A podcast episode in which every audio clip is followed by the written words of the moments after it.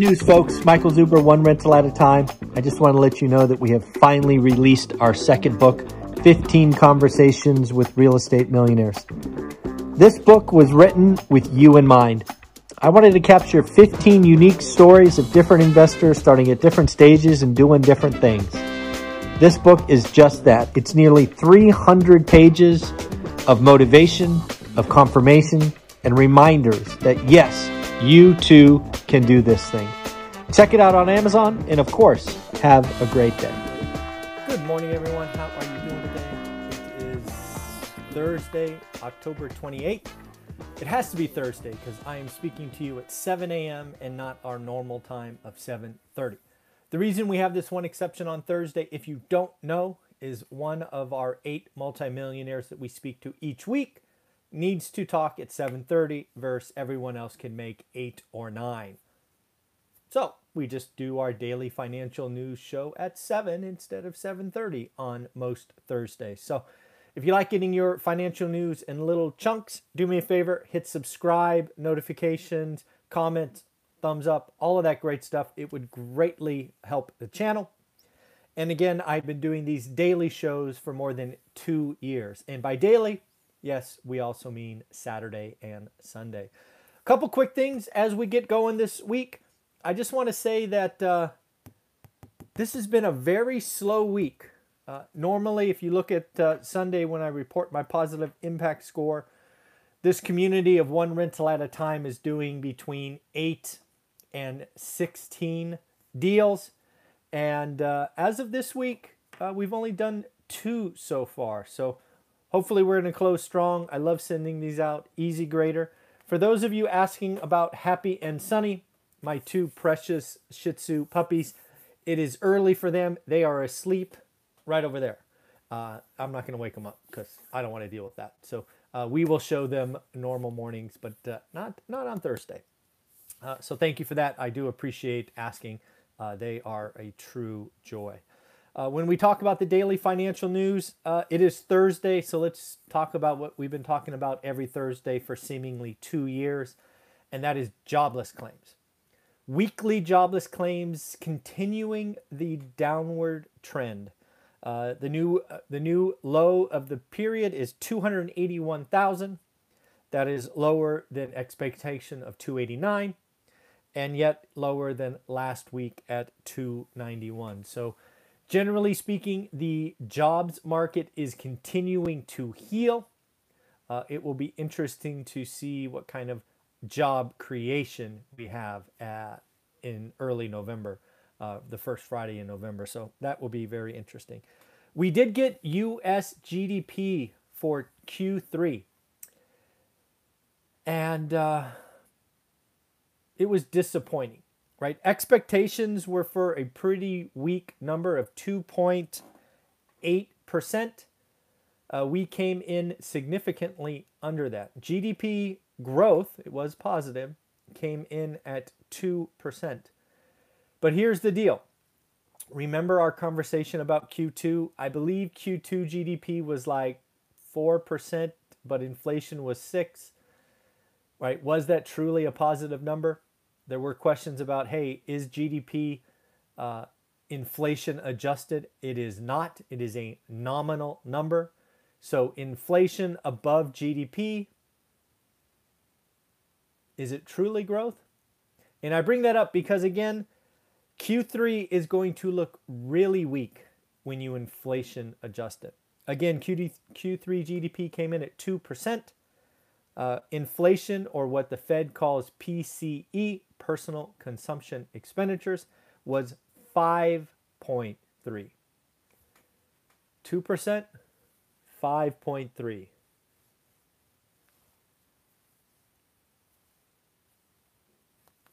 Uh, not good. Not good. Uh, some other stuff that we found. Uh, let's see. Where do we want to go? Oh, we we. Uh, it looks like not only uh, do we have supply chain issues and rising fuel costs. I posted a picture on my Instagram page. I filled up my tank, $5.20 a gallon. Yes, folks, I am in California, so I have that sunshine tax, but damn, $5.20 to fill up for one gallon of gas. Crazy. Looks like we need to pray for a warm winter. For those of you on the East Coast or Midwest where you have heating oil uh, to keep your house warm, uh, we need to pray for a warm winter because uh, heating costs are already up 30%, and futures contracts point to even higher prices. Barrels of oil are at $85 and going higher. Uh, it could be a very expensive winter higher heating costs, higher food costs, higher gasoline, higher, higher, higher, higher, higher. This is going to impact a lot of people. Inflation is a tax.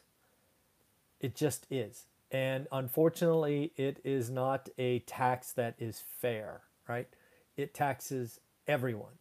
And unfortunately, the folks with the least amount of means get hit hurt the most.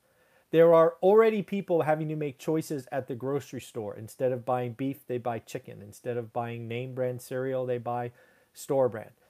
It is going to get worse, right? This inflation is not transitory. I've been telling you that for quite a while.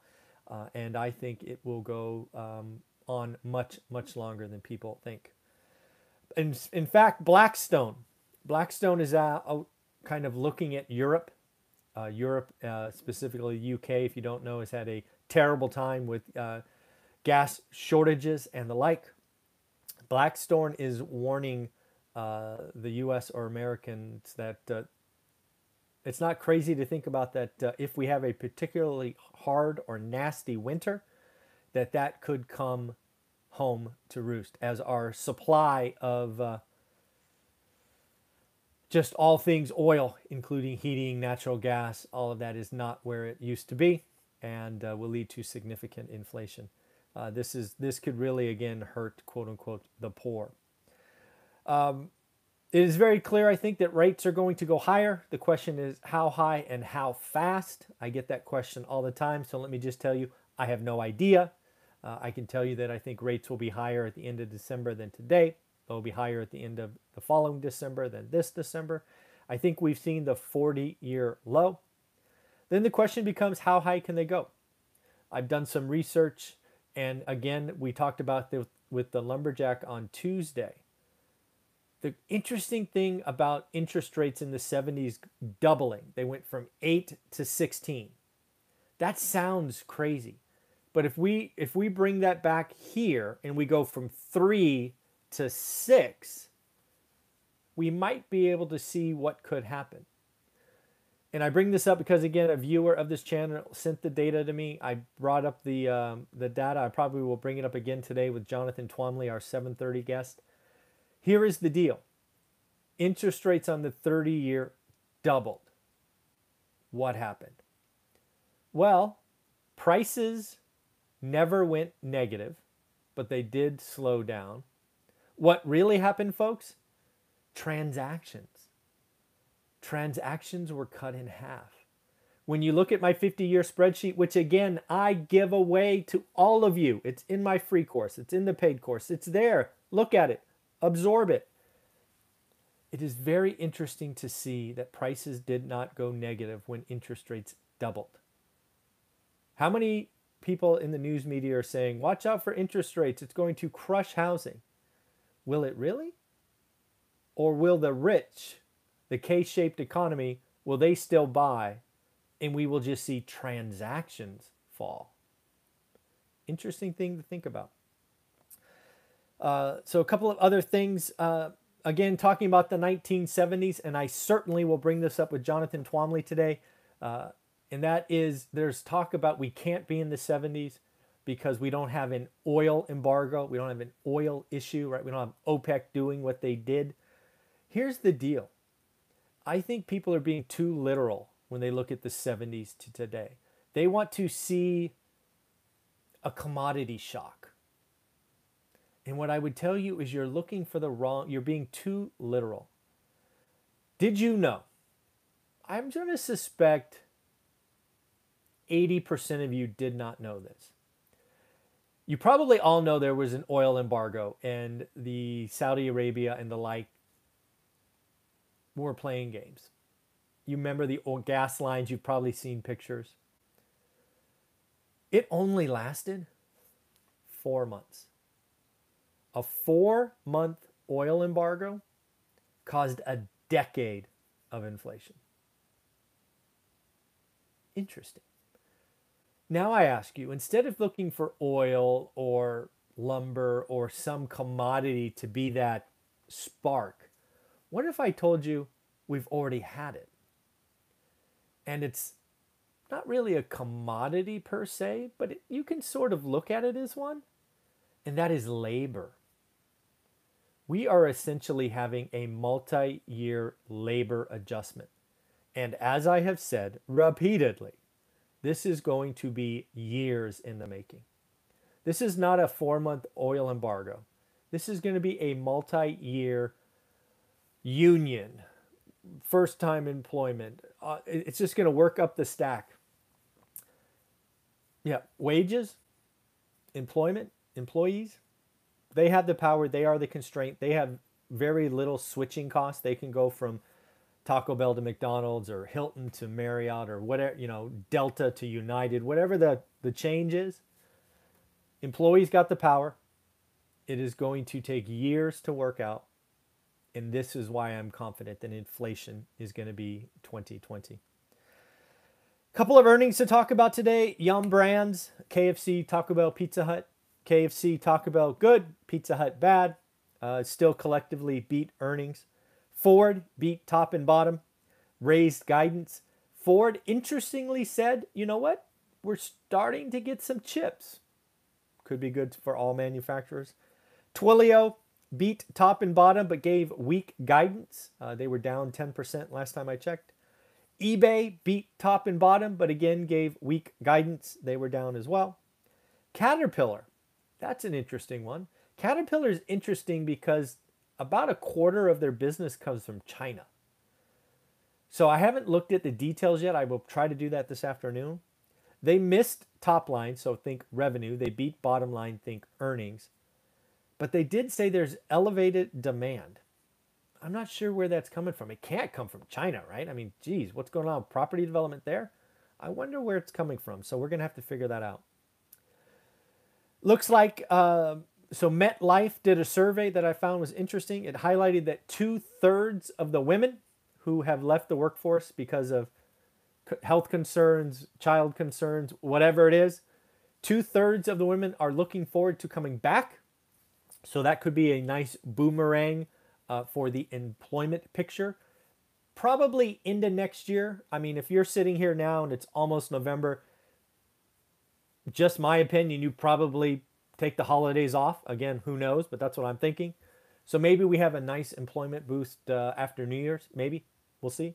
Uh, interestingly enough, of those two thirds that are looking to come back, 56% are seriously considering changing careers. I think that's one thing that's happened across the board. A lot of people are asking themselves, do I really want to do this or that the rest of my life? It's a reasonable conversation. And then lastly, I want audience participation. Get ready. I want to hear from you on this question. It's a three part question. You're going to pick one of the three things. And again, leave comments below. Richard Bernstein billionaire, big investor, blah, blah, blah. He says there are three things that are in a dangerous bubble. I want to know from you which one you think is in the most danger of popping, exploding, crashing, whatever that word is. Richard Bernstein says Bitcoin, housing, and some parts of tech. So, I want to hear from you. Which one do you think personally is in the biggest bubble? Actually, you know what? There's only three. Let's rank them. Biggest bubble to least concern Bitcoin, housing. I don't know. I'm, I'm going to guess it's uh, high multiple tech stocks. What do you think? And if you don't think any is a bubble, no problem. Let's just have some fun. Let's get the comments going. Let's see what all of you think. Again, leave comments below and we will ask that. And then the closing thought. It now looks like we have some calculations on uh, what percent of workers will quit over these vaccine mandates. This is important because, as Southwest Airlines showed us so clearly just three weeks ago, I think, that when a very when a relatively small percentage of your employment base decides they don't want to play ball, which is their right, uh, they can really snarl traffic. Uh, so if we had this happen in shipping or trucking or uh, airlines or anything, it really could wreak havoc. They are saying that at least 5% of our workforce will quit over the vaccine mandate if their employers force it. That is an exact example of what is going on in today's economy. The employees have all the power. If we were in a high unemployment, risky environment, it probably wouldn't be that high.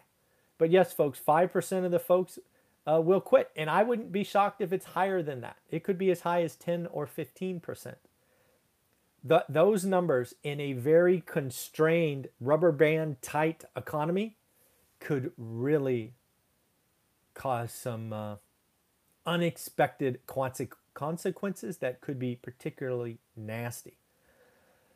So again, that's where we were at. Again, I think the big number of the day is GDP for Q2 is 2%, where inflation is 5.3.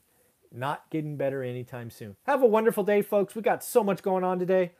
I got Jonathan Twombly. I got an 830 guest. I have an economist from Boise, or from Idaho. We're going to talk about Boise real estate at 9. And of course, your favorite three amigos at 1230. Take care. Have a wonderful day. Again, remember, what's the biggest bubble? Bitcoin, housing, um, high leverage, high multiple tech stocks. Have a great day. Bye.